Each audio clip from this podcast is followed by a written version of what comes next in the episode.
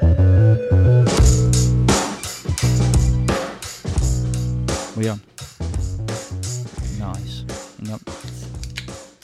beer. Bit of a quiet one that was. It was. I think it's because you muffled it with your hand. Hang on, this will sound better. Watch. Oh, will it? Besides, Yeah. Well, to be fair, this could be the fizziness in the in the lager, Mm. the can. It might be the contents of the can letting us down. Yeah. Camden Hells, Yeah. yeah. a quality beer. I love it. Quality. It is. I tell you what, the bottled Camden is good. But I Um, could, I, I don't think I've ever tried the can, so do you think that bottled beer tastes better than canned beer? Because I think it does. fucking definitely Stella. Oh fuck! st- Nah, I'm not. happy Drink a about can of Stella, it tastes like like rat's arsehole, right? that. Wife And then beater. you drink a bottle of Stella, and it actually tastes like nectar. Is that what you're going to have tomorrow night at the bar at the uh, bonfire? Oh, could do, couldn't I? Just get leery. Yeah, just like like glassing my missus. so yeah, before we start, yeah. Um, so Ricky Gervais liked one of Carousel Sniper Victims' tweets Mm. last week, was it, or the Of- week before? I think so. Yeah. And uh, I, s- I suppose coincidentally, he liked uh, a tweet that part of a conversation I was having with Lily. It's a bit weird, isn't it? It's a bit weird. Both of our podcasts, Gervais seemed One to, one What- what's- between Carousel, Carousel Sniper Victim and us. yeah, it- well, yeah. We equalised quite quickly. So what, what? How can? How can? Is he just like mad? He must just be mad prolific on Twitter. Will it, will it, I I think he's known for that, but uh, will it? I always think as well. Is it just him on his Twitter? Does he have like a little team? And when something props up with something that he's linked to, he j- they click on it and just go thumbs up or whatever, or you know. yeah. But or, or he's part of the crew. yeah, He's a secret listener to the snipers. I, and reckon, I reckon he is.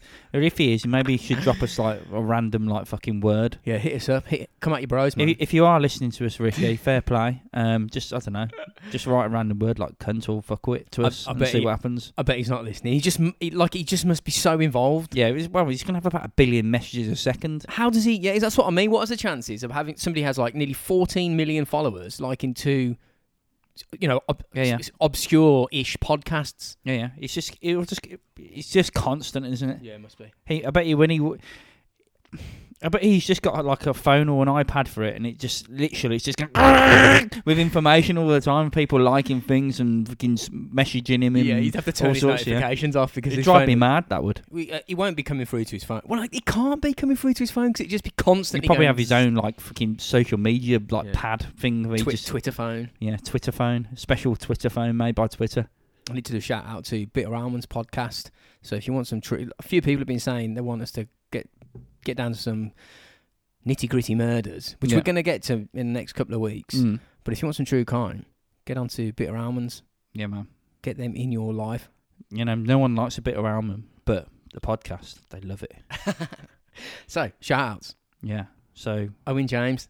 Owen James, oh yes, and a good conversation with Owen James. Yes, brief one. a, br- a brief one which lasted a long time in my. To be honest, Owen, you, you've been like selected by me Yeah, you because would- yeah. because I don't literally I no, never talk to anyone on it because it usually drives me mad because I'm really slow at all all the stuff or when I get close to the end I press delete by accident and it's all gone and then I just want to throw my phone like 18 miles like um, you know it's like a Stephen Backley sort of throw like like fucking all the way across the world just fuck it off um yeah so yeah it was a, a nice conversation and you had you had some good ideas I think China is a good one to talk about we, we were talking about it saying that you maybe you should do an episode on China. It's not a bad idea. Bit, a bit big subject. Big China. subject. yeah, the whole of China. No, well, but, yeah, but it's just mental that place. I Yeah. mean, I, I I said um to I said to Owen about um you know Have I spoken to him before? I don't know Might have done. I can't remember. I, g- I don't know I really don't know. It's like the only bit of conversation I've actually done on it. Right. for Yeah, like- that was. I couldn't believe it. Yeah, we missed because he mi- he messaged us and we missed um, we missed it somehow. Just one one of them things. But he managed to get hold of the elusive Rob. yeah, yeah. You, you should feel privileged, son. All right. So sorry, mate. There's your shout out. Jonathan Boggins or Boggis. Sorry, Boggis. Boggis. Yeah, from Wales. I was going to say he's, he. Mm, what's his job? Oh, do you know what, what? What we need to go back to Owen and think of a job for him, don't we? Oh, go on then. Yeah. What was it? What, Owen, James. Yeah. Owen James. He he does sound like featuring Owen James. You know what I mean? Like a, like a proper movie star. That's what he sounds like to me. Yeah, Okay. Yeah. Um, um, who's this bogey person? Jonathan Bogey. Jonathan Bogey Boy. He's a boogie monster. uh, Gilbert Pilbrow. Pillbrow. Yeah. That man hides pills in his brow. He's the one man, right? He's the drug that he's got a unique tactic of selling drugs. Basically, everyone's got their secret place Just to hide smuggle stuff. it. He goes, the police go come to his house. He's like, shit, dash the shit, and he's like, no, put it in my eyebrow. Yeah, he's got mad bushy eyebrows. Yeah, you can hide the pills in there. Louise Wright. Sh- Well, I'm gonna I'm gonna say she's been on a pub quiz, and she gets all the questions wrong, just to be ironic with the name, right, wrong. Okay. So I mean, fair enough. Hit no us- job, hit us up if just you're not. just a quiz mate, quiz master. There you go, but, but not a master because you lose. Simon Ricketts. Simon Ricketts. Um, I'm going to say he's a tennis player. Could well be. Simon Ricketts, Matt Rose. Matt Rose. I know Matt Rose. I thought you knew Matt Rose. I know you, son. haven't seen you in a while. I know you though. He's watching you. David David Williams. David Williams. Yeah. Um, truck driver. Leanne Conroy. Truck driver. Al- Alexander Norman. Oh, he's got to be like some sort of gu- um, like buffing, like um, science buffing on the uh, agricul- agriculture of the wild left-legged animal called the spider left leg animal. He sounds like a film critic to me. Does he? Yeah. Wait, wait, wait. Kelly Hudson. Kenny Hudson. Um, That was a very sniperoo scratch out. That was. Was it? Yeah. Quick smoke. um, what was so? What was his name again? Kelly Hudson, not Ke- Hayes. Ke- 'Cause she's a transvestite then, apparently. Yeah, yeah. Transvestite. Ian White. Ian White. Yeah, he's a dickhead. and Kate and Ruth, Kate and Roof. off of, uh, of, of Stu Pearson fame. Oh, what work? lovely. We don't have to give them a job. We know Yeah, who they we, are. we know who you are. So, um, All right. yeah. Accept, Hello. accept that. so get us our details. We can't be bothered to go through them all. Robotsrise at gmail.com. Whatever. It's And there. then just type us in. Well, you don't even have to type us in Google now. Just type it in on your phone. Oh, if you've John- got an iPhone, that is. and Jonathan, I haven't sent you your stickers yet. Oh my God, he's such a dickhead, isn't he? I'm sorry. Not And- Jonathan. I will. I just haven't got round to it yet. So yeah, if you want to get at us, get at us. I'm sure you can figure it out. You know how the internet works. It's not fucking hard. Uh, I think that'll do. Let's get on with uh, pod. Yeah, boy.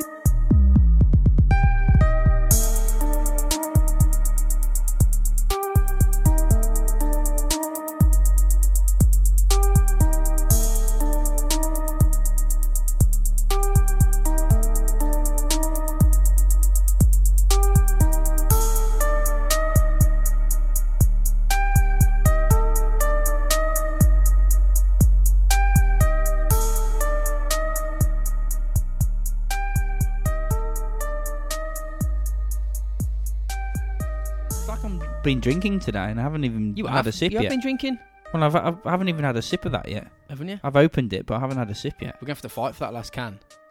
Wow. I'm driving, so Oh well, I'll have it. I'm, no, it's mine. I've got It's to get yours. up w- again early in the morning. Again, I don't want to go to. I've got a feeling I'm I'm working in London tomorrow, and I've got a feeling I'm going to get there, and I can't do anything. I'm going to have to come home. I Well, just if you get can't be paid for it. fucked.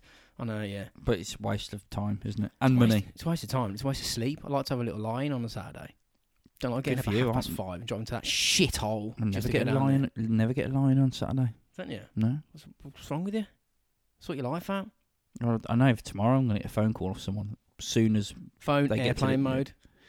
they need to call me about work. Works work, mate. Got to pay the bills. So, um, yeah. Anyway, so what's the show?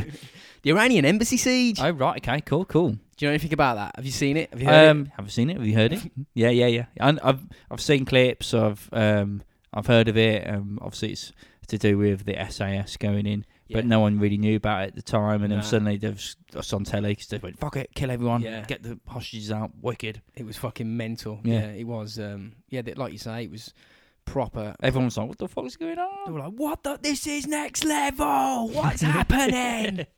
So this happened on Wednesday, the 30th of April 1980. A group of six armed men stormed into the Iranian embassy at number 16 Prince Gate in South Kensington in London. Uh, they took 26 people hostage at gunpoint. So it's not cool.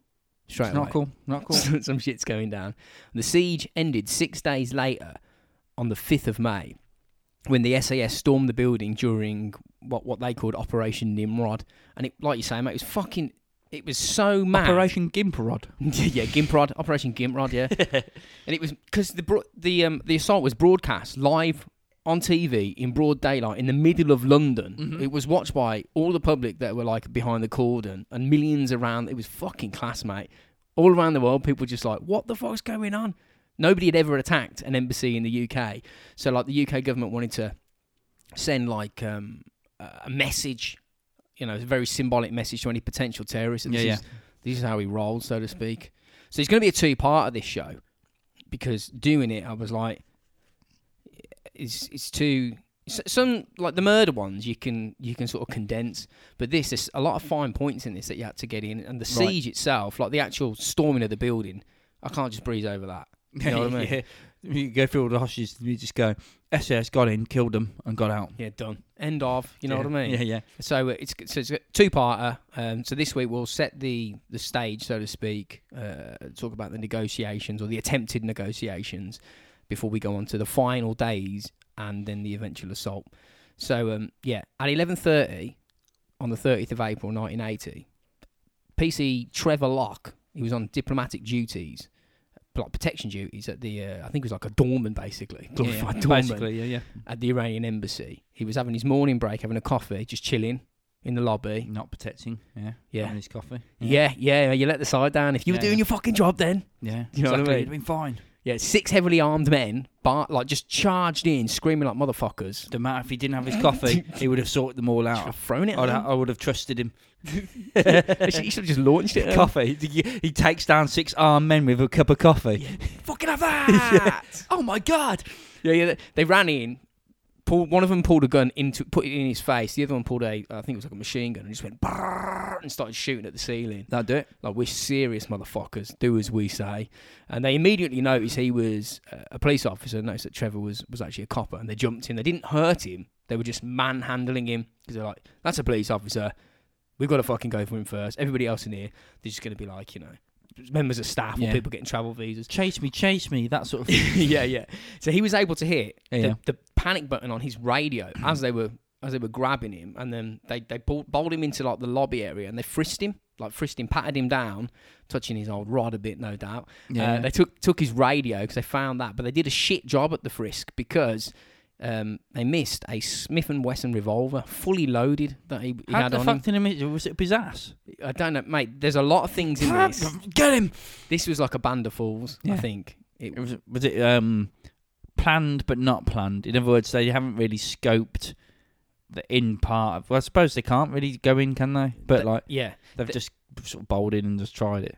I think they were given a lot of wrong information. Uh, they were told a lot of things that were going to happen that di- that didn't happen. We'll, we'll, Mhm. we'll cover it as we get through. But he had that gun on him for a full six days, the entire siege. He had a shooter in his pocket, and it, and it was like, I suppose, like it was serious shit that because he Yeah. was like, right, if this goes south now, if this if they start shooting, I'm gonna have to. Try and shoot, defend, and then Uh, yeah. I'm gonna probably end up dead myself anyway. Yeah, he didn't eat for the whole six days. He was in the embassy because of that gun. No, he the- what? Sorry. didn't eat for six days for the, Mm. whilst he was in there because of that he had the gun in his pocket, and his the thought was, if I eat, I might have to take a shit, and if I do, they're going to escort me, and they're going to make me take my possibly take my jacket off and see the gun. Yeah. So once he he hadn't declared it to them, so to speak, after they missed it, he was kind of like, fuck, I've just got to, you know what I mean? I've got Yeah, yeah. to keep it on me. Also, though, i- if he went full shit like three or four days later or whatever, um, and he'd had the gun on him, do you think they would kill him, or do you think they would just go, "Thank you for not using it"? You- you clearly know you've had it, but you're still you're hostage still. You know what I mean? None of this shit, obviously. But Uh, like, they they'd be kind of grateful they didn't use it, obviously. But like, um, I think it's- you're right that they would have would have done that. I think they would have just took the gun off him and go and get back over there, sort Yeah, of thing. We can't trust you, sort Yeah, of yeah. thing. Because because he had it under his ga- his jacket, he kept his jacket on the whole time, and they were like, "Why are you fuck, get, take your fucking jacket?" And he was like, "Nah, I want to." Sweating his bollocks off, going, "Oh no, yeah, he it's said, cold in here." he said he wanted to preserve his image of, of a police officer, and they were like, "Okay." Oh, right. So they're Just- not very, they're not very good um, hostage takers, then. There's n- no demanding of uh, Yeah. stuff to do. yeah, they were prepared to kill twenty six people, Get naked. but they weren't really. I'm going to didn't sew wanna your take- mouth to that person's asshole. yeah, yeah. No, yeah. you're not. Yes, I fucking am. So after after that, the, t- the groups, the terrorist groups, split up and secured the building like really, really quickly. like in minutes. Mm-hmm. Um, so they, they did know what they were doing. I suppose if you've got a gun and somebody's unarmed, you can kind of make them do whatever you want. Yeah. So it sounds like they knew what they're doing, but people just yielded to the power that they had. Mm-hmm. Someone puts a gun in your face, you're like, fuck it. They, so they rounded up everybody on all floors of the of the embassy into one big room on the second floor. Now the thing, I think the thinking was, it was it's harder for the hostages to do a runner if they're all in. It's easier to watch them because Yeah. they're all fucking there yeah, yeah. and they can't get out. And you can fortify the building because you can have like one man with a machine gun over twenty people rather Yeah. than one to each person in different rooms. Yeah. Initially, as well, they they um they put him in stress positions against the wall. You know, like your hands out, doing that sitting down. shit. Have you ever been? Have you ever tried one of them stress positions? They're fu- Um, Fucking no, but brutal. yeah, it's, I imagine it being a good exercise. yeah. Yeah, Well, if you can stop it, I would imagine. yeah. There was a lot of intimidation tactics going on being carried out by the terrorists. Um, like for instance, they were one of them was walking around the room with all the hostages in, repeatedly pulling a pin out of a grenade and putting it back in, just going ching ching ching. Like you know, it's just a fucking live frag grenade in a room. It's kind of like saying, "Make your fucking move. W- We're prepared to die here, so do as we say. What you gonna do?" Do you know what I mean? Yeah. So the majority of the 26 hostages were Iranian nationals um, and embassy staff, but as Okay. well as PC Trevor Locke, there were two other lads in there. Uh, who, uh, two two worked for the BBC actually. They were trying to get travel visas to go to Iran. They were like sound guys and Oh, they were just going through the process at the time. yeah. Wrong place, wrong time, Yeah. basically. Sim Harris and Chris Kramer, the fellows' names were. And the police got a lot of detailed information from these lads, and and they're the guys. Like I watched a, a few docos, and they're, they're the lads doing quite a bit of talking in it. And they're they're willing to speak. You know, they got out and they're like, well, "We're going to tell you how how it happened. Mm-hmm. No bullshit. This is what it was like." So within minutes of the group taking control, armed police arrived outside after getting the panic alarm off PC Trevor Locke's radio. Yeah. They surrounded the embassy and set up a cordon. They didn't really know what the fuck's going on. Yeah, they know the panic button's been pressed, but they don't know what's going on because they haven't been able to speak to, obviously. Yeah, and they were getting reports of gunfire coming in from members of the public who were Mhm. walking because you can just walk past it. It's just a fucking building. Yeah, yeah. You know, it's not like Downing Street. You can't get close. So they gradually sort of moved in closer to the embassy, s- shrinking the. Uh, the, the cord and closing the net, so to speak, just trying to get in as close as they can. Uh, and as they did, one of the terrorists opened, like the, I think it was like the second floor window, with a machine gun, in like the middle of fucking London in broad daylight yeah, yeah. said, like, "Get the fuck back! I'm going to start shooting." And that's they were like, "Whoa, chill the fuck out, man." Th- Mhm. that's when they realised, okay, this is getting dangerous. Mm. This isn't what we thought we were going to be. Uh, anti-terror units evacuated the immediate area immediately after that, and they set up a command post, like a forward operating command post at 24 Prince Gate, which is just down the road because this is at number 16. Yeah, yeah. Because the buildings that have been evacuated, it's a terrorist building, you see, Mhm. and they're all linked. so they got rid of They yeah, just fucked everybody everyone out. out. Yeah, yeah. I think it was an uh, Ethiopian embassy. There was like a, a, a surgeon's training school. And there's just you know things like that, and they just fucked Yeah, everybody yeah, yeah. out. And they also deployed marksmen, police marksmen, on, on all nearby roofs. That's snipers, basically. You know what I mean? yeah, yeah, Uh, they surrounded the building. A pol- A police negotiator and psychiatrist made contact with the terrorists at first by literally shouting to them across the road. Oh, you cunts, let him go. Yeah, "Wha- what's up, Mohammed?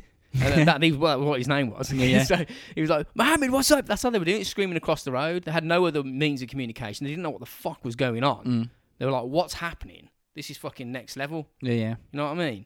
And pretty early on, on day one, the phone lines to the embassy were cut by us deliberately, which, Right, okay. which pissed them off a lot. It cut them off from the outside world. And it sounds a bit like, why would you do that? Counterintuitive. You're going to need to speak to them. Why have you Because anyone can tap into it, sort of thing. So they just snipped it off, and then the only way they can talk to them is through like a walkie-talkie or some shit like that, basically. Well, that's that's what basically that's exactly what it was. Oh, It- right, okay. It's um, it's so they can take control. Uh, that way, the terrorists can, can only talk to them. There's a, uh, a a police negotiator who was there called Max Vernon. He said this. He said, uh, when you think about it, you have a number of terrorists. They're armed. They have hostages. They're in charge. But are they? They're isolated in a house in the middle of London. They can't communicate with anyone unless they communicate with the police. They can't even get cigarettes without asking for it. Mhm. Everything they require has to be asked for, and over over a period of time, this does have an effect on them. They're Mhm. not in charge as much as they thought they were. It's a clever little tactic, is it? Yeah, yeah. But obviously, we still needed to speak to them. So negotiators delivered a army field. I think it was an army field telephone for the baddies to use, and it was literally pushed through the ground floor window on a big pole with like a like a box on the end. You can see the lads like because this was all filmed. Everything about this was completely was Paul Terry there with his poles. yeah, yeah, yeah, basically. so they just it was all arranged. Watch out! That cost six grand. This pole. It was it was all arranged ahead, so no no misunderstandings. Like, listen, we're gonna we've cut it off to make it safer. We're gonna come across to you with a poll. This lad's gonna do it, and on the end of it is a telephone. And they gave him some bullshit about it being safer to use because it can't be tapped. No one can impersonate a police officer. You know, hijack Yeah, the line. One line to that. Yeah, yeah, yeah, whatever. yeah, yeah, yeah. So we seemed like a, a very hospitable bunch of chaps at that point, but in reality, we were lining the fuckers up immediately. Yeah, wi- yeah. Within a couple of hours, we were Mhm. setting traps everywhere. Uh, before the field telephone was passed through to them, technicians rigged it so when the phone's receiver was put down after a conversation, the call You could hear what's Same. going on inside. connected permanently. Okay. Cool. Cool. Cool. So that way, everything in the building, Can be heard. twenty four seven. You know what I mean? It was people. You need Dom Jolly with his massive phone. Hello. Yeah, yeah. Just put that in there. But it was like it was crucial to find out their real reactions because Mhm. you could speak to them. So this is what we're gonna do, Yeah. and then they'll put the phone. They might down put and the go, foot "Fuck down. them." Yeah, they they might put the phone down and go, "Holy fuck, Mohammed! Um, w- we're in a world of shit here." Or they could go, "Ah, we're just gonna kill some people anyway. Just Yeah. do it anyway." Just tell them we're gonna Yeah. kill. We'll Yeah. do it tomorrow. Yeah, yeah. Ah, And I think probably a bit of that actually happened, Right. Okay. Because there was a lot of delay tactics and um. And sort they of- knew, but they played long because cause obviously they kind of had to because they didn't want them to go. No, you said you're going to do it tomorrow. And they'd be like, what? exactly. How do you know? And it also effectively helped us. I mean, the building was tapped within a Mhm. few hours, basically. But it helped find out how many men were in the group because we still didn't know. Yeah. we could try and guess. We got like linguists into here, and like and it- we could find out what weapons they had if they were talking about that. Loads of information. But obviously, this was uh, you know still restricting because, as we say, it relies on you being near the phone's receiver when they're talking. Mm-hmm. So at this point, other than knowing the building is under siege, we kind of knew fuck all. Yeah. Didn't just, we? it's just a load of geezers gone in with guns and what the fuck, why are they doing this? Full Yeah. start. That's the main thing. And then what the fuck's going on? Who's in there? And then all that, isn't it? Yeah, what do they want? As the day progressed, day one progressed. It was apparent this wasn't gonna was gonna be. They they were hoping it was gonna blow over. I And what think would They walk out and go, oh, yeah, sorry, lads. Uh, do you know what? I was hungry. it's made a, made a real. But it's my bad. Sorry. Yeah, sorry, we, I was really hungry, um, and I got some more hungry people to join me, and we got in the I- I- Iranian embassy or whatever it is, and uh, got a few burgers, and we're okay now. Just we Sorry, can come out. we got some. I want, I want twenty Big Mac meals, And I and then I'll come out. with no fucking pickles. Yeah, and all then, right? and then I'm coming out. So when it turned out this was like a major incident, the, the police deployed additional uh, marksmen on b- around all the buildings, watching it 24 hours a day. They had binoculars, spotting scopes, and they were taking photos through like big telephone, you know, they're like paparazzi type fucking Mm-hmm. camera things, at, at looking at windows, hoping to see the faces of the people that were inside. Mhm. And they also put CCTV. I mean, wha- I mean, how inconspicuous is 1980 CCTV? Was it a van with a camera on it the size of a fucking, you know what I mean, a sofa? Yeah, yeah, yeah, like like a t- yeah, like a t- you know, like the old tellies like yeah, yeah, that. Just putting up a new traffic light, yeah. It's two foot wide the screen is, but it's and it's 18 aiming feet at deep. you. It makes me think, man. What were they? What were the terrorists thinking? Trying to do this in the middle of London? Are they It's- it's insane? Probably just um. Uh, I imagine it's a attention thing as well, though. That's what it's about, isn't it? Publicity, yeah. Yeah, but I didn't realise obviously that. We're fucking with the wrong people. Well, I think if you walk into a building, any building with a gun, the chances are, and you're firing it around to start with, and you've got hostages, the chances are you're probably going to end up dead. Yeah, it's not looking good for you. Did they think? Did they think that? Do you reckon, or do you reckon they thought, oh, we'll we'll get out and we will might get told off? But you know, what did they think? Well, you'll hear as we get into this. Right, okay. I think these lads were not set up. That's not that's not the right word. The terrorists weren't set up. They wanted to do what they they did, but I think the information that they were given was incorrect. Okay. It didn't pan out the way they thought it was. So at 3:15 in the afternoon, nearly 4 hours after the after s- taking control of the building, contact was made. I mean, they'd spoke to them before, but they hadn't, you know what I mean, physically addressed who they were, what Yeah. they wanted. So they made their first demands and they identified themselves as Iranian Arabs because most of Iran's population is Persian, not Arab. So they're Right. a minority. Their leader was 27 year old Salim Ali Mohammed, and he told police they wanted a separate independent Arab state in the southern region of Iran called Arabistan. Arabistan is that still there? Uh, no, it, they wanted that to be. Oh formed. right. Oh, oh, they want. Oh, right. Okay. Yeah, I mean, come on, mate. It's like a comedy name, isn't it? Yeah, you can think of a better Arab- name. Arabistan. Arabistan, yeah. The area that they wanted was called Kurzistan. Yeah. That's Kur- the Kurdistan. Or Kurz C H U Z E Stan. right. Okay. Kurdistan. Uh, at the area that that at the time that area produced a shitload of oil Mhm. for Iran um, and the Iranian government, and obviously you had like Western multinational companies coming in, and they were like, "That's that you're taking our cash because it made so much money." They were like, "If we could fucking get this area, So it's ours. we're gonna be li- we're gonna be we're, we're we're gonna be minted. countries on a fucking sea of oil." This time next week we'll be millionaires, Rodney. yeah, One of yeah, yeah. those. We can make deals with Western countries and get that cash, yo. That's so that what they're thinking. 27 year old wanted to basically do that. he and- was doing the dirty work for people. It seems Yeah. that's the way. I mean, that's the way I see it. Okay. He wasn't going to take the He, country. he, he was the, the minion to the uh, He was the freedom. fi- I mean, rebel. You know what I mean? The uh, the terrorist. shall the we one say. the dumb one that Yeah. got talked into it. You mean? probably yeah. Yeah. They also demanded the release of something like 91 fellow Arab prisoners, plus safe passage out of the UK once all demands. Yeah, yeah, yeah. We can promise you that. There's not. You're not going to get popped on the way out. They said if the demands were not met by 12 noon on the 1st of May, which was the following day, they threatened to blow up the entire embassy, taking everybody inside with them. So this is heavy shit. Mm. When Margaret Thatcher, the Prime Minister at the time, was told of the demands, she was like, nah, sorry, lads. The UK's not on to- talking terms with Iran. And even if we were, do you really think they're going to sign off a large Do you think we're portion going to bend of the over? country? Yeah. we're gonna. Yeah, do you think they're going to sign it off? And do you think we're going to bend over backwards for you to fuck us Yeah. to try and get what you want? No. This area of the country is worth billions. to What were them. they planning? That, that's ridiculous. Yeah, you know what I mean? Even, look, They, all- they need to do something in Iran to, you know, to maybe have a chance of. well, they know they just get but murdered. they just get- well, yeah, but they basically it's that same shit happens. Uh, well, they, that's what I mean. It seems they've given bad information about us. What what did they think that the, the UK was going to go? I think we should make a, a rabbi stan.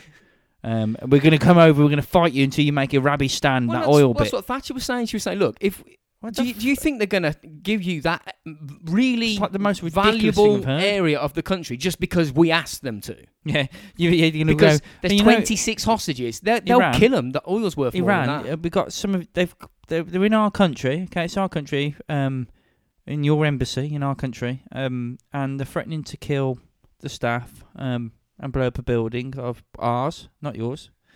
Um, but they demand that you make it a rabbi stand. Um, is that okay? We'll we'll.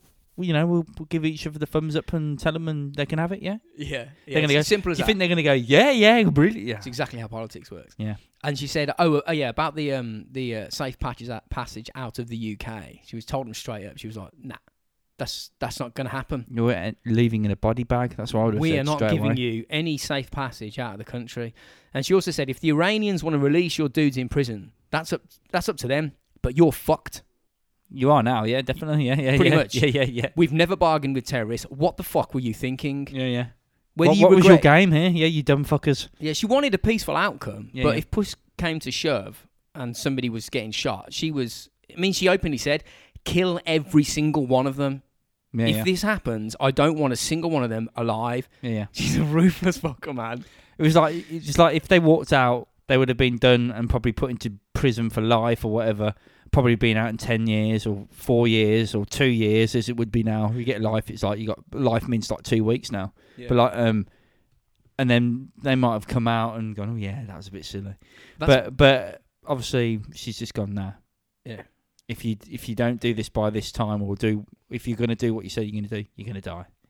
yeah, yeah, they were in a bad situation, weren't they? Mm. And this is when the siege started. When she said, "You're not getting out of the country," Mhm. and, and like if the Iranians do whatever you want them to, that's up to them. But you're not getting out of the country. This is when the siege effectively started, and I think this took Salim Al Mohammed and his and his group of one, you know, I'm not wannabe terrorists because they were terrorists. his- This group of terrorists by surprise. I don't think they did their homework on the UK terror negotiations, or as we say, Do you think someone else done it for him and just said, yeah, it's fine, they'll be okay with it. They'll yeah. bend over and give you a rabbi stan. higher powers led them on, and we'll, obviously we'll get into that. So whilst this was going down, hostages were inside the building, understandably terrified, because they don't they like this is you know th- w- we're being held hostage by six Iranian terrorists. Oh yeah, you don't know what's going to happen, do you? Shit's getting real, and we're facing imminent death. They've said they're going to blow the building to pieces.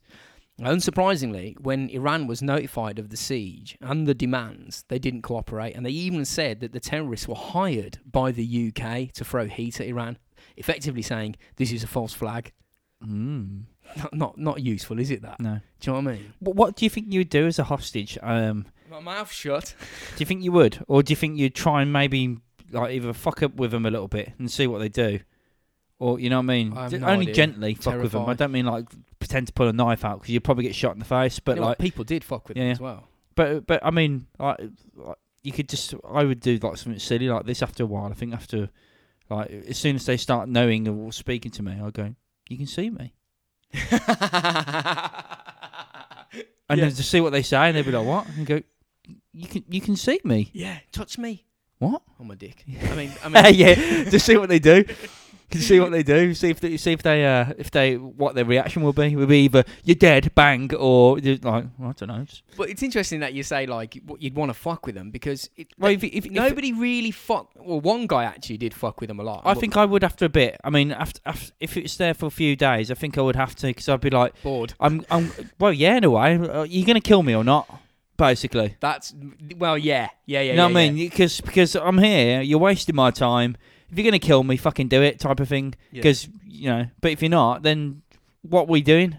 They did Or show. what are you doing? Sorry, not They- what we doing. What are you doing? They did show themselves to be Pussies, well, yeah, but also um, assholes, yeah, and also cunts, yeah, and also uh, wankers. and not the brightest people as well. they did some fucking crazy things. Yeah. Like, they just they seem to just I don't know, man. I think the pressure was just too much for them.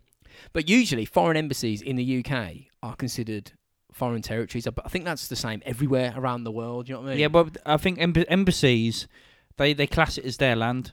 So in other words, if if you've got a, a, a UK base or in a An British embassy base in wherever. in, in Iraq, it's British land apparently. yeah, yeah. But so, I I don't think that's the case. No, but, it is. But, but they, that's what they say. But I don't think it is fully the case. no, it is because the, the Iranian embassy in London was governed by Iranian law. Does that mean you can hang people in there? In theory, yeah. Oh, cool. In theory, yeah. So, you, so you could get people tried in these embassies and just hang them outside, at, like in London. I'm sure they'd put a stop to it, but if it's given by Iranian law, but because of the because of the comment from Iran, basically saying this is a false flag, because they they just fucking not cause not helping. Thatcher was like, you know what, fuck it. If they're being cunts, we're going to apply we'll do it ourselves. we're going to apply British law to the situation and just kill them all. Well, 'Cause I they're think you should- I terrorists. think you should. Though. I think if if someone um, does something to your embassy in uh, another country, I think they should have the right. The people who actually surround the country that surrounds your embassy should be, have have a right to do what they need to do because it's in their country. Yeah, I know they class it as the embassy is obviously they're saying they class it as their country, but around not, it is the yeah. whole of Iran or the whole of the UK. You know what I mean? Mm. Country, you're in. They need to sort that out quickly well, because then they're not, they're not going to have fucking military there. You might have a couple of people with guns, and that's about it. You know what I mean? So that it needs to be sorted out by the country surrounding the embassy. Yeah, absolutely. And that's exactly what happened. Uh, and because of British law being applied to the situation, if it kicked off, their fate was, was sealed. You know, if they started shooting, that's it. Mm-hmm. Uh, I don't think they knew that. Their only hope now was to come out with their hands up, Mm-hmm. just Yeah. surrender. Because you're not, g- if you try and shoot, it's not going to end well at all. So our leaders may have like posh voices, but they are ruthless fuckers when it comes to terrorism. We've been dealing with it. Thatcher definitely was. She was a bit like um, what do you call it? Cutthroat with everything, wasn't she? Yeah, Oh, That's I- why everyone. Ha- that's why a lot of people hated her. Iron Fist, yeah. She, we've been dealing with terrorism in the UK for a long fuck, like hundreds of years. Guy Fawkes tried to blow up the House of Parliament in 1605, for fuck's sakes. You know, that's a long Yeah. time ago. And there's been well over 5,000 terror attacks in the UK since 1970. There was 122 in 2017 alone, with nearly 1,000 injuries. No other country in Europe has had more fatalities uh, that year than, than the UK. Mm. Um, now, with the siege escalating and, and threats being made, the UK government had to sort of do something fucking drastic. And that's when they called the SAS They Yeah. just give them a call and said, lads, we might have a little job for you here. Uh, those lads are very familiar with dealing with terrorists. Counter-terrorism is one of their is uh, one of their specialities It's what they do. five six days a week they're training you know drills and how to for, for this exact scenario that like take the ira for instance the sas were routinely in combat with them during the 60s 70s 80s 90s and basically keep going Yeah, yeah. and no doubt we're going to be busy in the next few months when uh, the ira start bombing the fuck out of everything again because of this The brexit new, no, no, bollocks no, the new IRA. You Yeah. mean? here's a thought for the united kingdom government how about you just give northern ireland back How about just, just yeah, just you know what just it's either that or just nuke it. right, I'm not getting involved in that because the IRA are going to blow us up now. Uh, I'm only joking. So- or am I? you are. Yes, you are. so late afternoon on day one, a female hostage was became ill, like quite badly ill, and the group. Shit. I think she was. I think she was pregnant. I think. That would do it. And the group and Salim asked, asked the police. Uh, the police said, "Can you any chance you can send a doctor in because we've got an ill hostage?" She's Ah, like a bit- first bit of weakness straight away. And the cops were like, mm, "Fuck you, bruv. We're in charge. We don't do what you say. You know what I mean? You do That's the what first we bit of fucking weakness say." that is, though, isn't it? Saying yeah, that. yeah, yeah, yeah. This is That's it, where man. you go right. Okay, they've already already asking for someone to help someone inside because if they didn't give a fuck about it, they'd have just gone, ah, fuck yeah, exactly, Yeah. exactly. So the and police shot said, them in the if, face. police said if this is a te- exactly it's like, it's like a test. They said if she's if she's fucked, if she's not well, release her, you dick. Yeah. Four thirty that afternoon, day one, they released her. You know what I mean? Pussies. Shortly after her release, the SAS at their base in Hereford were notified of the ongoing developments, and they were asked to be fo- formally asked to be put on standby. So they Okay. were like, "Lads, we got a fucking job. Yeah, yeah, We're gonna have to make a move." yeah. And because the siege was Bang your quote in. yeah, yeah, yeah. Quotes in. come They've back. accepted the quote. Come on, let's go. Because this siege was really public by Yeah, yeah. design. The terrorists did it on purpose. I mean, that's why they, they picked the middle of London because Yeah. there was no way that this wasn't going to be on TV. The whole world was watching, and we couldn't afford. The UK couldn't government couldn't afford to fuck it up. hmm Instead, we wanted to spin the situation around to our advantage and show, I don't know, the rest of the world how situ- situations like this should be dealt with. Uh, and there's been lots of botched rescue attempts, you know, that leave blood on the hands of the good guys that are actually going into to help out. hmm Like one example was the killing of 11 Israeli athletes by a group of Palestinian terrorists called Black September at the 1972 Olympics in Mhm. Munich, I believe. All 11 hostages were killed. Terrorism was it was completely fucked. That that's a, that's an episode in itself. Yeah, yeah. It really is. But like terrorism was way big in the day, man. Back then it was I think it's still rife. I mean, I think the thi- the the thing is, it, it's whatever is important is what gets the coverage. I mean, you hear things of like loads of Christians or Muslims or whatever, right? Being like hundreds of them being murdered in like other countries, like, you know what I mean? Just hacked up in villages and whatever, and no one talks about it. It's, Exactly. it's happening all the time. Never it's ends. rife. Yeah, it's rife. back then like um hijacking of jets was was like a favorite because it's, Oh, is fuck- it? it's fucking Class. mad easy innit? Classic. You've got all them people on a jet. Just fucking grab it. Tell the pilot to fly somewhere. Done. You know Mm. what I mean? And then hold them all at gunpoint. That never works out well. That No. doesn't it? it never works out well. It kind of makes like that vehicle in the sky. There is the thing. Yeah. See, y- the thing with these hostage situations is the terrorists are always fucking surrounded. yeah, straight away though, because they always well they they don't fortify themselves properly. You know, They what I mean, they can't. need, they need to be like SAS people. They need to go and go right fortify. We're going to take over the whole of the UK. Basically, every terrorist needs to do that as soon as they decide to do their first attack. Yeah. They need to try and take over the whole country. yeah. You got to do it right. yeah, straight away from the Oh. beginning. Go big or Otherwise, it's going wrong. go big or go home. Yeah, otherwise you're going to end up in a body bag somewhere. So we'll move forward to day two now. So in the early hours of the morning, with no ends in sight with the, the with the siege, it's actually escalating. A Cobra meeting was held in, um, you know, with, Mm-hmm. by Cobra stands for the Cabinet Office Briefing Rooms. It's where the big wigs in the government get together to discuss um, like um, matters of national emergency and just come up with fucking plans. You know what I mean? Figure shit out. Yeah, those those uh, knobheads who sit there and go. "Eh, Knobheads. talk about Brett Sick. Brett Sick. That's what I feel like about it. Brett Sick now. Yeah, that's it. And Yeah. all that. And, you know, we got a dilemma. Well, I don't agree with this. I don't agree with this. Me, me, me, me, me. on Anyway, with it, let's you just wait fuckers. again, yeah? You know what I mean? So they Anyway. had this meeting in the early hours of this on the, on the second day, like 1.30 in the morning or something like that. And uh, the SAS were on standby during the meeting, and the UK government decided after the Cobra meeting We're gonna call them.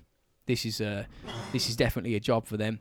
Yeah. So they rung them up down in their base in Hereford, and uh, the SAS responded and they sent two teams to London immediately. They're like, on our way. Yes, boss, on our way. Did it go? Oh, come on. Oh, can you do it next week? I've, I've got a few lads on the job at the moment. You don't think we're going to get there? The teams that they sent, they sent two teams, and they were called Red Team and Blue Team. At approximately 1:30 a.m. It sounds like you know, like Laser Quest, Yeah, it does, mate. red You- team and blue team. You're gonna get very laser quest at this, except Or- replace lasers with lead. Yeah, yeah, yeah, yeah. All gladiators. Yeah. Red team, you go on my first whistle and all that shit. Three, two, one. Sorry, I said that, and it should, it should be in Scottish, shouldn't they? But anyway, because he was an old Scottish fellow, wasn't He was man. He was a buster. He was. he? Yeah. So yeah, 1.30 in the morning on May the first, in the dead of night, the SAS began arriving in covert small teams, and initially they set up a forward operating base at Regent's Park's barracks in the middle of London, but that was four miles away from the Iranian embassy. Do they do it like the, you know the Americans have the FBI? Do they do it like them where they have the vans with the FBI written on the side No. of it? You like that? There's the FBI there. Oh no, mate. No, th- completely different, mate. Ta- Like the Pink- thinking was because if this went south fast, because Cause they Ah. were sitting s- like a Ford Focus or something somewhere. mate, not even that. Yeah, yeah.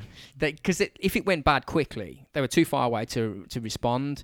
So they decided to move in closer, like really, really close. And the SAS teams headed over to the Iranian embassy. Now, initially they travelled by car, but with such massive press, you know, cordons around it and, p- and people everywhere, and also the risk of being spotted by terrorists looking out the window, they did the last part of the journey on foot, fully kitted up, you know, guns, everything, the whole lot, in the middle of like jumping fences, Mhm. gates. You know what I mean? In the middle of London. Imagine coming home from going out on the piss and you're just seeing like 35 SAS soldiers covertly moving through the fucking streets. You'd be like, what the fuck is going down? But that's what they did, man. And no one fucking saw them. So they did it all really clandestine, like stealth mode to get close. Do you know what I would have done? I would have done it even more. I would have done it even more blatant. I would have dressed them as all clowns. You could just walk through the streets as a clown clown convoy, just so people are like, "What the fuck?" And then we get close, just kill everyone. you go, that's how good we are. We can even like, get all the attention and still do our job. so the two teams were from B Squadron of 22 SAS, and they had additional specialists with them, and they were armed with CS gas, stun grenades, plastic explosives, Browning 9mm pistols, and MP5 submachine guns, which is, I think, the weapon of choice at the time. I'm not sure if it is still now. They weren't given golden guns. And they need nothing, mate. They could have done it with the bare hands. These are maniacs. You see, if it was like Bond, I would have given them the golden gun because like you can shoot them anywhere and they die.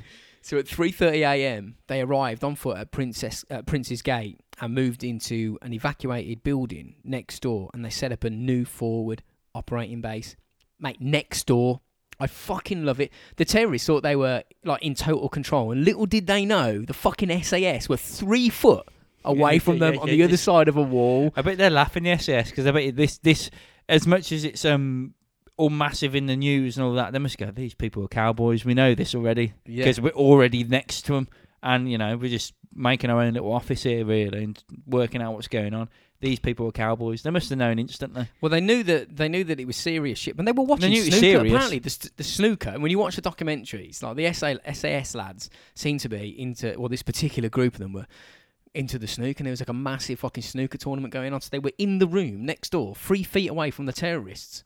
In like the fuck, I think it was like the Ethiopian embassy or like a you know a surgeon school, watching snooker, fully kitted up, ready to go. The question is, was the pink pink potted in the black or the brown? Sorry. oh dear me! I had to go that way. Yeah, yeah. Well, that's the thing. That's all we want to know. kind of thrown me that. Yeah, it has, hasn't it? So at this point, with intelligence about the terrorist group scarce, because we still didn't really know what the fuck, you know, wh- it was only coming through in drips and drabs. The SAS drew up what they called a IA, which is an immediate action plan. Mm-hmm. Uh, and this this basically means if the ser- terrorists start killing people, the SAS would have a, a fallback, basic to go, let's go fucking plan now. You know what Yeah, I mean? yeah, It's yeah. not as detailed as a as a as a full on rescue plan, but um, but the I- the uh, IA was savage and brutal. Two minutes notice, and they were ready to go. Now, because of this limited intelligence, I mean, they didn't even know what the terrorists looked like at this point. Mm-hmm. You know what I mean? The plan was to storm the front of the building, going through the windows, through the doors, through the walls, whatever they could, and then when they got inside, deal with whatever they found, however they chose, which would have been fucking ruthless. Yeah, yeah. They were they do not fuck about, and you could see how hostages would have got killed then. Yeah, Yeah. and you really could. They could have made the wrong move because they don't even know what they look like. They can't tell the difference between a hostage and a terrorist. At It, this ma- point. it makes me think though, though, did the SAS lads know by that point the fact that people have been let out and ev- everyone knows Yes. they're a bit loo- bit loose, a bit like bit, you know, not not proper hardcore terrorists. They are, but they're not. Yes. Did they know that e- even if they sur- surged the building, that you know, their first thing wouldn't be kill the hostage; it'd be like crying in the corner, trying to defend themselves. they they were clued up with everything as soon as Mhm. it came through because these were they weren't there wasn't there were people higher than like generals and stuff but these lads these these groups of SAS lads were dealing with this situation Yeah. Okay. they were going to be in charge they had to be told everything you got to remember the terrorists said they were going to start shooting hostages at 12 noon Yeah. that day if the demands weren't met so this is a very real possibility Yeah, yeah. They you knew don't- it. You don't know what, like you say, very little information about them. yeah So th- the chances are they they could do it. this, yeah they were ready man It's like a 50-50 at that point. Yeah, it either will or it won't. So the idea with red and blue teams was to have one team at the embassy ready to go. Ten seconds ahead. Yep, and the uh, other on, team on the first whistle. and the other team would be practicing the IA and drawing up more detailed, you know, uh, rescue plans. And- Right. And, they and they were at Regent's Park Barracks, and they were swapping every twelve hours. So Mhm. we had two teams. One of them at the embassy, and the other one at another location, just rehearsing shit, and they were swapping over. So, so it was like a double ready. We're double fucking ready. Mm-hmm. Um, ex- early on in that morning, on the 1st of May, Salim spoke directly to police negotiators and he said, All non Iranian hostages will not be harmed. You're shitting yourself, are you, you little prick? You know what I mean? He's like, I'm not going to kill the English people. Hmm. Do you know what I mean? So What? never, never Pollock he's dropped. He's already dropped two. 'Cause Yeah, exactly, man. And during the morning. surely he'd go, I don't give a fuck who is anyone is. I'll just kill them all. Yeah. Unless we get Arabistan or whatever it's called. You know what I mean? On day two, Chris Kramer, the, the BBC guy, he became ill. Well, it's. I don't think he actually was. yeah, so, yeah. So say, hang on a second. Did that lady just get out for being ill? Yeah, they were. yeah. I'm gonna be sick. Just got a real bad headache. Any chance I can go home? Oh, Can, can you let me? Can you let me go? It's like going to uh, work, isn't it? Trying to get out of work early or something. You know, what I mean? For people go, oh, I feel a bit sick. Can I go? and it worked, man. and he went, it worked. okay. Let him out, did they? Yeah, well, Sim Harris, eh, he, he was allowed to call the other BBC guy, uh, spoke to police negotiators via the field phone, and he said, "Look, man, can you send a doctor in? Chris Kramer's not very well." And the police were like, "No chance, not going to happen. If he's ill, tell Salim to release Chris. We're in charge, not him." So after a little bit of deliberation, Chris Kramer was released at about eleven fifteen. Third bollock dropped. Yeah, yeah. And he was taken to the hospital, um, and he was immediately escorted by police. And he was fine. He's just going. There was nothing wrong with yeah, him. Yeah, yeah. There was nothing wrong with him. They just he gave shitloads of information because Yeah, he's a 'cause obviously yeah because he, he's a reporter well, and he obviously knows everyone in there. and He's yeah, Well, so it helps the SAS big time. That does. Trevor Lark, the uh, the cop who was on protection duties on the inside, gave him because he's a police officer. He knows how to relay Mhm. information specifically more than a, a sound guy. He's going to go, "What the fuck? Blah, blah, There's ten of them." But he said, "Look, man, there's you got to tell them there's six guys. They've got two s- machine pistols. They've got br- three Brownings, a snub nose 45, and they've got hand grenades and spare ammunition." So it's really specific. I mean, that's vital, Mhm. especially the hand grenade, because the SAS are like, "Oh shit." Yeah, they You can know what I just mean? like yeah, yeah.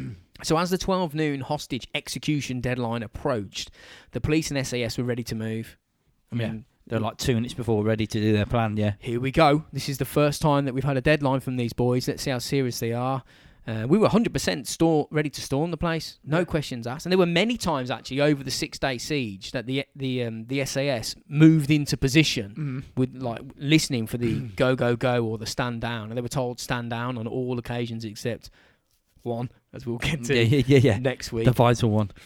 So it seems Salim wanted to buy time, uh, p- probably because we didn't cave into demands as he expected. You know, he's going, I'm going to kill someone. We're like, okay, we're not giving you your demands, mate. Yeah, yeah. I'm, we're telling you w- we are not doing that. And if you're going I'd to kill be a him, great negotiator. Just fucking kill them all right now.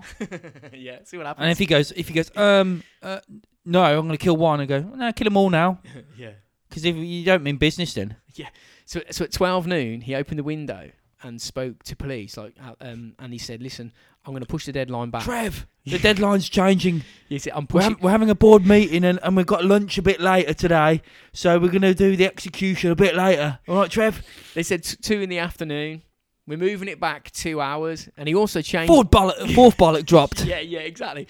He also changed the demand, and he asked for a message to be aired on UK TV so that Arab leaders could see the situation for themselves, and And then then they were all laughing, though, weren't they? and then negotiate the group's safe passage out the UK. They kept going on about So- that. Desperate plea, fifth bollocks dropped there because that's kind of like um, them going, well, we know the UK ain't going to do it, so we need to speak to Iran and hope that they will let us out. That's the thing. When he started asking for for, for, for Iranian or Arab, Is that start begging? negotiators. Start begging now already. he's like, you sh- You're begging already. You're not going to let us out. We're like, nah. And they were like, any chance we could speak to people in the Middle East? We're like, nah. you know what I mean? No, you're going to die. The, the terrorists literally thought it's going to be a bit hectic for a day or two, and then the UK will just do what we want And let them go. Yeah, yeah, yeah. And we're like, don't work like that, mate. You know what I mean? You're fucked. You don't live in the real world, do you? You're totally fucked. You've got one brain cell. That's it. So the police began to suspect, and, and the anti-terror police. I think more them than than the actual the actual no police. one was going to die. Well, they were like, I reckon this threat of blowing up the embassy is uh, is bullshit, and and also the threat of murders might be hollow. I mean, they haven't killed anyone. They're No. pushing the deadline. back. And people were ill. They're just letting out. So I don't know why everyone else was. Went, oh shit! I've got the run- I've got the squits. John, have you got the squits? Gary? No, Gary. You you stay here. We don't like Gary. yeah, You know what I mean? he's just telling me you need a massive piss. So I'm, you know, I think that was actually uh, one of the terrorist names, Mustafa Piss. Mustafa piss or Mustafa shit. Should we have another beer then? Uh, I take think a break. so. Let's do it.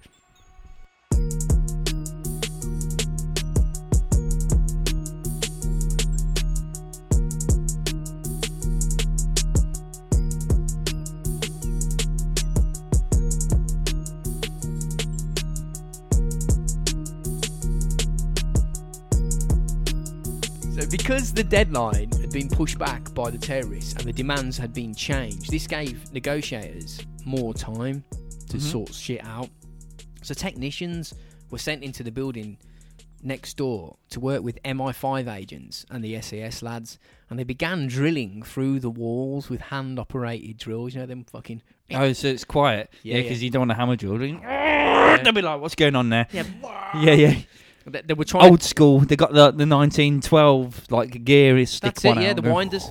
Yeah. They, they were trying to deploy microphones and, and make tiny holes to get cameras in. Mm-hmm. So we're getting closer, falls. They had no idea. Around 10 o'clock in the evening, Salim, the leader, he started to get a bit agitated and freaked out because he could hear noises coming from the wall. Now, figuring out what was going on, PC Trevor Lark was like, no, no, no, calm down, lads. It's just mice in the wall. And the terrorists seemed to, I don't know, they just. A sh- They believed it. yeah, but mate, it was like a "Ear, ear, ear, ear" noise that they were, it wasn't like a Yeah, yeah. little walkie mouse. It was like Yeah, yeah, cl- yeah, yeah. a mechanical device. He said, Yeah, yeah. "What kind of mice you got in England? Robo mice." Ro- robo mice, yeah. That's why we're great. Yeah, because That's why we're great Britain because of the robo mice. because the drilling, whilst quiet, was still too loud. Cobra decided to create as much ambient noise as possible to like cover up the sound being created by the drilling. And they instructed British Gas, probably the biggest energy provider in the UK, to rip up part of the street just round the corner, and s- like and just basically with jackhammers and cause Yeah, as yeah. much generators running, the full fucking work, as much noise as possible. And they fell for that as well. Like, wh- wh- why why some British guy go, does someone out the. Oh, that's okay then. They told them, they Yeah, said, yeah, "Oh, yeah, we've yeah. got, don't worry about it." But the, Yeah, yeah, yeah. But what I mean is the terrorists. So that's what I'm saying. Like the terrorists are going, "Uh, "What's going on over there?" British gas are there, just making you know, there's, there's some rope. Ro- what the matter about that? Anyway, come on, lads. But they, they got a little bit worked up again because of more noise. And so they, they said, look, just tell fucking British Gas to stop. Tell them to stop then. And they were like, okay, right you are, lads. No problem. We'll stop. No worries. So they, they went, stand down, lads. We'll pass the bill on to you. Fill in your fake hole. So undeterred, Cobra then instructed Heathrow Airport to direct all incoming flights over the embassy at low altitude, like screaming the engines. So every time a plane came over, Yeah, yeah, yeah. drilling really hard. you know what I mean? Listen, you fox, you can't beat us. We're gonna get you. yeah it's sneaky. I like it. Too isolated, they can't escape. So we're moving to day three now, which is uh, the second of May at 9:30 a.m. Salim Alid Mohammed opened the first floor window and he was holding a hostage with a gun to the head. You So should have these- done that at the beginning. Yeah, should, yeah. He demanded that the phone lines were reconnected so Rob he could. Booth, terrorist lessons. yeah. He, said- he was saying, look, you could, you I'm got, only messing everyone. you've got to reconnect the phone lines because Yeah. I want to personally speak. He started to realise he's like, I want to personally speak to Arab negotiators and Arab leaders. You know, I don't give a shit. It's like because he wanted the safe. He kept saying so we can get the safe passage, and we were like, It's We're not happening. You- reconnecting. You're going to die, dickheads. yeah, we we were like, uh, how about go fuck yourselves? We're not connecting the phone lines. This is not how it works. Mhm. And he was lo- he was losing it mentally. I mean, he's had three days of pretty much no so he was, sleep. he was told that, that this would happen and he could get out of it, and now he's gone. Oh, it's not going to happen. I've, I've, he's worked out now, hasn't he? That he's he's he's fucked basically. yeah, he's it's like an worked it out. ultra high stress situation. It was it was sort of getting to him a little bit. So the UK government knew the only Arab country that'd be willing to talk was Jordan, but the Jordanian ambassador was like, "Fuck that noise! I'm Yeah, not getting yeah, yeah. involved." You having a laugh? Is that it's on telly everywhere? You know, I'm not going to help him. He's like, "No way! I'm not. Yeah. There's just no way." And we were like, "Well, all right, then, no way." We didn't care anyway. I don't. think. No, it- it's it's kind of just to keep him happy and us entertained. I think. It, yeah, it's to calm him down. It yeah, was yeah. to calm him down. The, the, there was only two ways out of that. It was either fucking with your hands up or in a body bag. We knew Yeah. that. yeah, yeah. If they could have negotiated him to surrender, albeit, but he wasn't going to. Do you know what I mean? Mhm. So Salam Salim got proper pissed off about this uh, refusal of, of the phone lines, and he threw the hostage across the room. Then he returned to the window and said, "Listen, you need to get me somebody from the BBC right now." And the police were like, "Okay, yeah, yeah, yeah, all right, no problem. That'll work in our favour."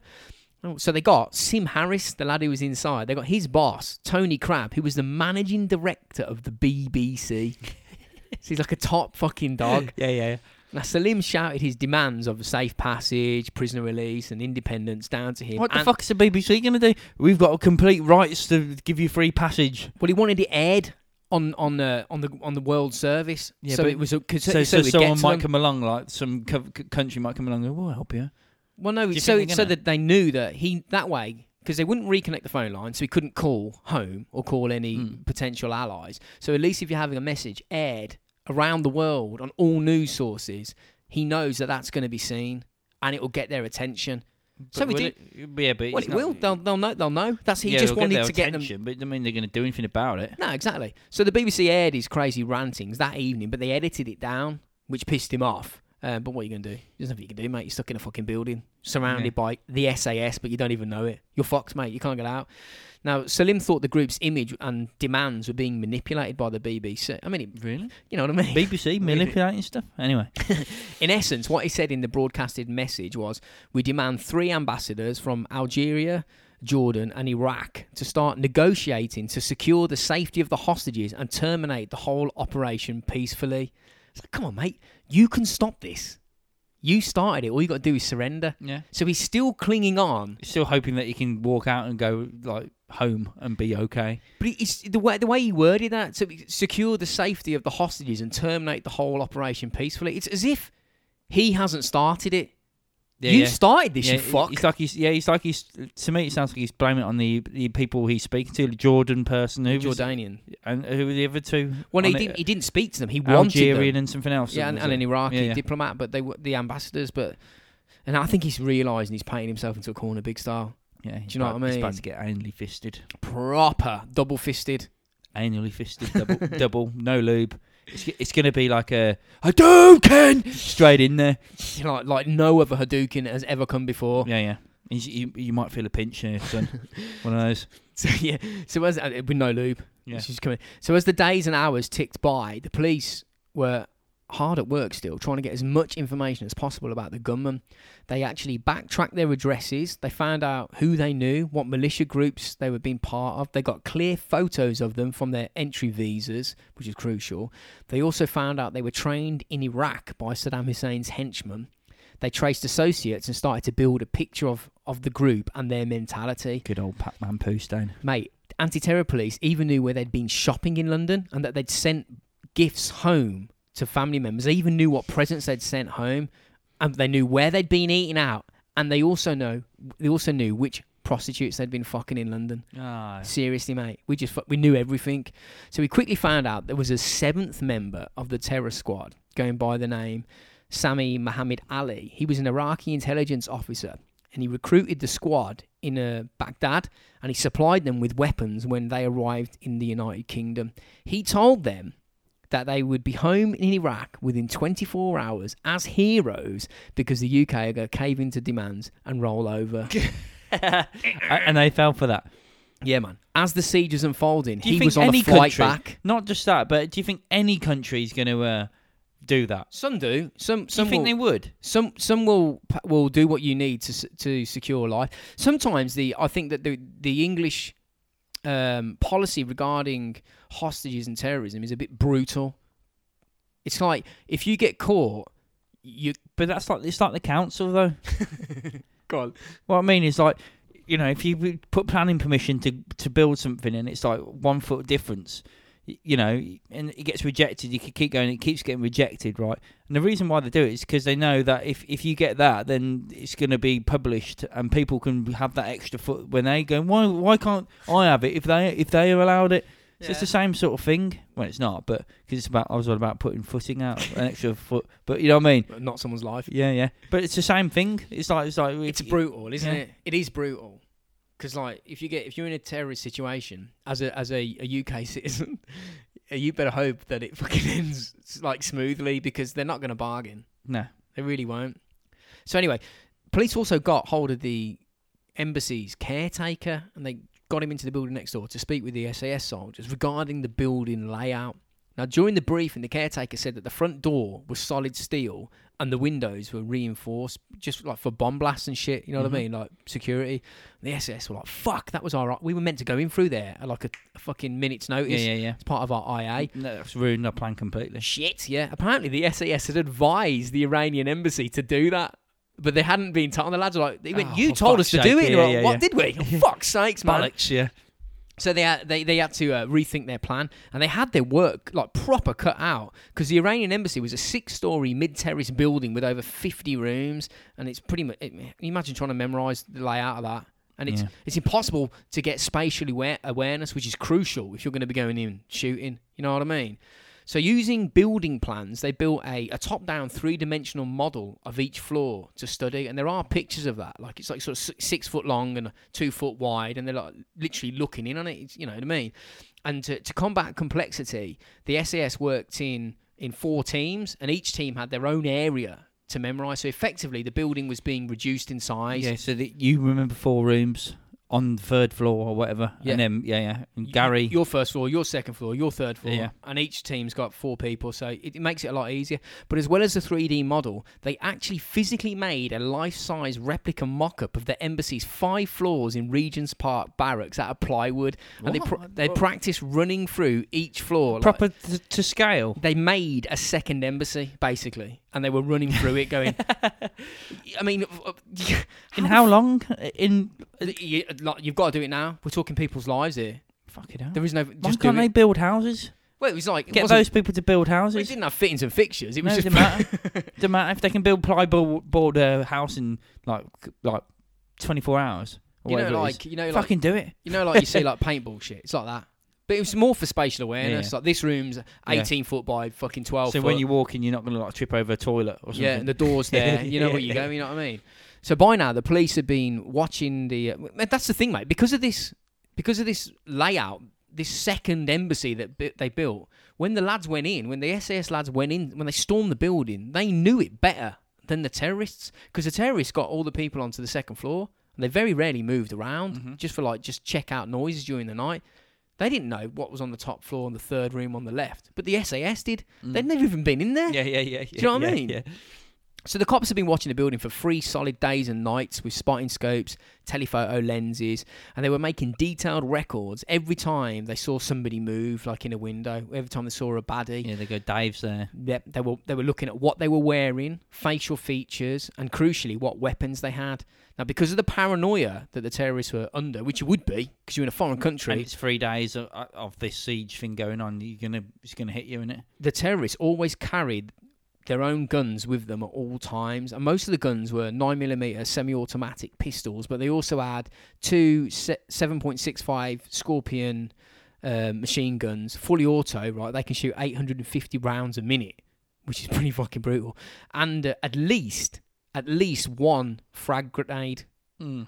So that's the fucking scary bit Yeah, everyone's what I got mean? a grenade. Yeah, that worried the SAS because they knew that in the event of an all-out assault, speed's going to be of the fuck. It's going to be the winning factor. We've got to Yeah, be yeah. quick hmm because all it takes is a pin and a drop, And Mm-hmm. and that, everyone's in shit creek. we got a fucking real bad fucking mess. you yeah, know yeah, what I yeah, yeah, mean? yeah. So they reckon the weapons were smuggled into the UK using Iraqi diplomatic bags. And it seems like to me like they're not. Are you not fucking checking that shit then? Because they're diplomats. Can they just? I mean, these guys had some serious weapons. Unless these bags were massive, how the fuck did they, did they just? Do you not I check dunno. them? Do you know what I'd do after all that though? I'd just close the embassy down completely. I think it was closed until 1993 after the SAS fucked it up properly. Yeah, I, w- I- I d- wouldn't allow them back in if if there were diplomats were walking in with fucking guns and all that. I'd go, no, Well, sorry, It wasn't. Sorry. It was I- Iraqi diplomats that supplied them that group oh, so Iraqi the for Iran weapons. for Iran. Um, yeah, in yeah. the Iranian embassy. yeah. It wasn't the Iranians' fault. They No. were just like, what the fuck's going yeah, on? yeah. They just watch it on TV with a bucket of popcorn, Just fucking laughing. close that one down. so, s- but so by now, a, a clearer picture is starting to emerge. You know, we've got photos of the terrorists. We've got a building layout, physical fucking l- replica of it. Yeah, We know their weapons. We're listening to conversations through bugging. They know what the hostages look like and how many there are. So it's a real like it's the murky mist is starting to part and we can see the big picture.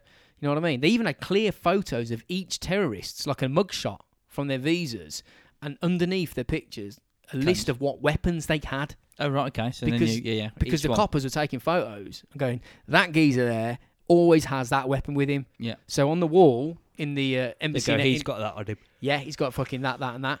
So when the SAS went into the building, Yeah, yeah. they recognise him. He's a terrorist, Gary's got an Uzi. and he's got fucking four grenades. Dave's got four grenades and and I don't know handgun, y- whatever. Yeah, we were so clued up. It's ma- it's a ma- I mean, anyone can. I say anyone. All countries can do this. It's not just you know. I'm not sucking the UK off it. Mm. Yeah, elite forces around the world. We're going to cover elite forces around the world uh, in next week's episode. Okay. But it's fucking great that that each country has these um these type of these soldiers, these small You, you, know, need 'em need them though, don't you? yeah, man. You do need them. So we're going to move into day four now, which is the third of May. I mean, there's so much to this. We are skimming the fuck out of it, but Yeah, yeah. we've got to. The terrorist demands from the previous night were aired by the BBC, and they actually watched it inside the embassy, and it didn't convey the message that Salim wanted, and he, he was obviously pissed off and had a moan that it had been edited. He fucking moans all the time. Don't hear this fucker. He's always Really. moaning out the window. Can you get this? Can you get that? I've got a poorly one. Can you send someone in? No, you can have him then. He's poorly. I don't want the sick everywhere. I like this carpet. this carpet's nice. I want some of this. Can you get me some carpet, please? Any chance of a Mackey's? Yeah, yeah, A bit peckish in here. yeah. We're getting very hungry now. Halal Mackey's, Randy. yeah, yeah. So at 6 a.m., following watching the, um, the the edited version and getting pissed off, he'd obviously spent the whole night pacing around. First thing in the morning, he's opened the window and he's screaming at anti-terror police officers, saying, "Get me the f- a fuck- an Arab ambassador. I don't care where they're from. They've just got to be from you know in the Middle East." He wanted to speak face to face with a diplomat, thinking like the UK authorities were lying to him and changing his message. Like he was, he was like, "Does anybody even know what the fuck is going on? Because he felt utterly useless. Because he, c- he couldn't. He wanted to put his point of but having um what a, a, a- what was the country called again? Arabistan. He wanted a rabbit. I bet none of that was mentioned or anything like that. Yeah. So i- it's just that they're just there being throwing their shit out the pram basically to us. But He really, thought yeah, he thought he'd have full communication, and Mhm. he's sitting there. He can't. The only people he can talk to is the police, and he knows that they're li- they're not lying to him. But, well, yeah, they're fucking they're deceiving him, and he's like, "Does anyone even fucking know, man? Does anyone know what we're doing? You know what I mean?" And that's like, "That's the plan, mate. should have gone. Isolation. We don't actually care, to be honest. part of the tactics, son. And police negotiators were like, uh, "We're arranging the meeting with the ambassador right now." And Salim was like, "Ah, "I realise what you're doing here. These are delay tactics. You know what I mean? You're taking too long." Uh, and uh, they said he, he was like, "S- "Stop taking time and get him here right away." And they're like, "We are, we are, but it's just going to take time to get the ambassador." He was like, "Taking time? What do you mean taking time? What the fuck? This is an international terrorist incident. Mm. Mm-hmm. You get them here immediately." You see, if I was a negotiator, I'd have gone. yeah. "S- uh, Um, he will be here in a minute. So I'm a bit tired. Yeah, just just to wind him up a bit. But because they were saying, well, the Have you, amba- have you killed them all yet? yeah, yeah, It just, if you did kill them all, it'd just be over then. yeah, for you, son. because this the ambassador wasn't getting there, he, cha- he changed his mind again and said, "Look, fuck it, get me Tony Crab from the BBC. I want him brought back to the embassy right now, because you're not going to get an ambas- ambassador. So get me the fucking managing director of the BBC immediately." Police are like, You know, okay, that's going to be a great opportunity. well, police are like, cool, no problems. We'll get him ASAP. Nearly ten hours later, at three thirty, Big Tony arrived. They just fucking tested Big him, mate. T, you know yeah. what I mean? They were testing his nerve to see what type of a man he really was. And in a way, I think uh, they were like, "Go on, fucking shoot someone. We're giving you the option to do it now because you want you want Tony Crab here immediately, and we're saying we're getting him here as fast as we can." I think so. I think it's another another way of going. You know, how how, how long will it take them to shoot? And if it- ten hours goes, they go. They're not going to kill it- anyone. I think, Here we yeah. go. Here's our chance now. Or the chances of doing what they say they're going to do are Very slim. Each Yeah. each minute that goes by, it's getting slimmer and slimmer. And if if if you, he's getting frustrated and he's clearly getting frustrated, you think he'd go fucking kill one, but he's not. So Big Tony arrives, and again, a, a statement is shouted down. Police agree to broadcast it. They're sort of like, okay, we'll do it. We'll broadcast this completely unedited. Everything that you say, as long as you agree to release two hostages immediately. Salim was like, okay, no problem. And they were like, you fucking Sick bollock dropped. yeah, they were like, we know what you, you we've got you. We're fucking working you out. So what he did is, um 'cause he, I mean, he got no choice, mate. They're isolated as fuck. I mean, this shows that anti-terror cops a hell of a lot about his state of mind Mm-hmm. at this Well, point. the, yeah, the new was weak. Clearly, And- he's and released about eighteen thousand people. the terrorists actually let the hostages figure out who was going to be released between them.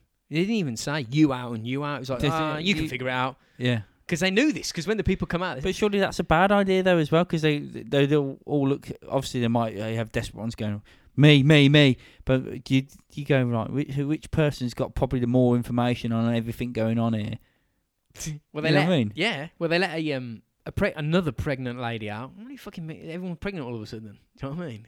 Don't, don't blame you. I'd be fucking pregnant too. I'd try that card if I was in there. yeah And they also let out a bloke for no other reason than he was really ba- a real bad snorer. He was keeping ev- he was pissing the terrorists off. And they're like, just get him out, man.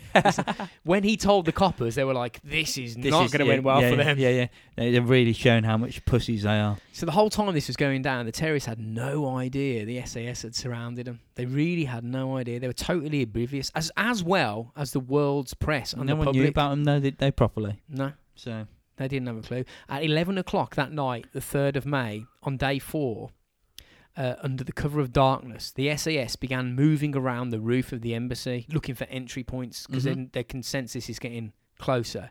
They took panes of glass out of skylights and unlocked them from the inside before putting the glass back in. So they knew that the lights were open. They were like taking the lead flashing off. to make sure that yeah thinking we can get through that window because it's open Well, one of the lads said he was trying to lift it and it wasn't opening. So they just fucking popped the window out, put his hand in, he went click, opened the lock, lifted it up, and he was like, "We can get in now." He said there was a bath beneath me. I was looking down it, and I thought I could just lower myself into the embassy now and fuck 'em up, but we can't. Do you know what I mean? They were raring to go, and they were also um, so they put the glass back in, left it open. They're like, "That's the one we can go through if we need to." They were fixing abseiling points to chimneys. And getting ready for like um and like securing rope ladders that they were going to launch off the edge. Mhm. It's kind of like a recon of the actual area. That must have been fucking mad in the middle of the night. SAS lads on a fucking roof, moving around. So know what I it's a mean? good adrenaline rush that yeah, would be yeah, lining up the terrorists, going, "This is fucking real. yeah yeah yeah This is fucking real." We're just uh, we're- and we're not even going in yet, but we're gonna we're gonna basically break entry without actually breaking entry yet. Yeah, they don't know it, but we Yeah. could fucking be in the building. I could take Yeah, a yeah. shit in that toilet, Yeah. and they wouldn't have a fucking clue. Yeah. Should have done it, flushed the toilet and got back out and see if they were, what was that noise? Uh, so um, there was actually a really tense moment that night on the roof. One of the SAS lads stepped on and broke a roof tile because it was really quiet because all the areas w- was was evacuated. And it sounded like a gunshot, like a big old crack, as you'd imagine from this this slate tile. Really, really fucking loud, echoed around the place. The soldier was desperately waving at the police officers on on Just the say, adjacent that roof was me. and pointing at his boot, going "fucking no," because they were lining him up. They Yeah, thought he yeah. was kicking off, man. Yeah, yeah. You know what I mean? And he was like, "No, no, don't fucking shoot! It's my fucking foot." And they were like, "Okay, mate, we got you." Right. And uh, you know what I mean? How fucking Yeah. close is that? Yeah. And and then and then um and then they would head back down into their forward operating base, let everybody know about their the, the new entry points on the roof, and then they slightly tweaked their plans that they were going to carry out. And I think that's where we're going to leave it for the uh, Ooh. for the first part, And then the siege begins. and then the siege begins. Yeah, I didn't know where to fucking leave this because I'm reading like bits. I'm like fucking hell. I think man. that's a good uh, a good one for people to go. What you dickhead? Carry on.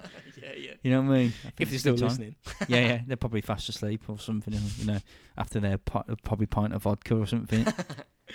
So yeah, man. There we go. So next week we're going to concentrate. What we'll do next week, because that sort of lays the lay of the land for regarding the siege, who the fellas are. I mean, you Mhm. could go fucking it well into like the political background of what they want, but it ta- you get a rough idea of what the fuck's going on, who they are, what they want. The SAS are next door. They've fucking got bugging shit They've in. worked out how to get in, but they're not doing it yet.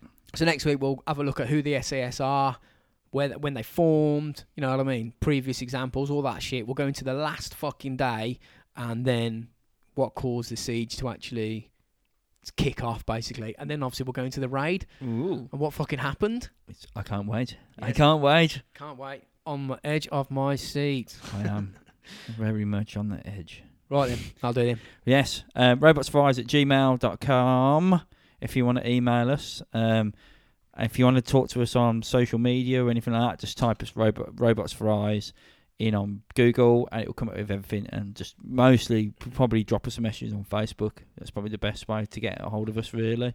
Um, yeah, hope Wicked. you enjoyed the episode. And uh, we'll see you next week then, slags. Yeah, have a good one. Oh,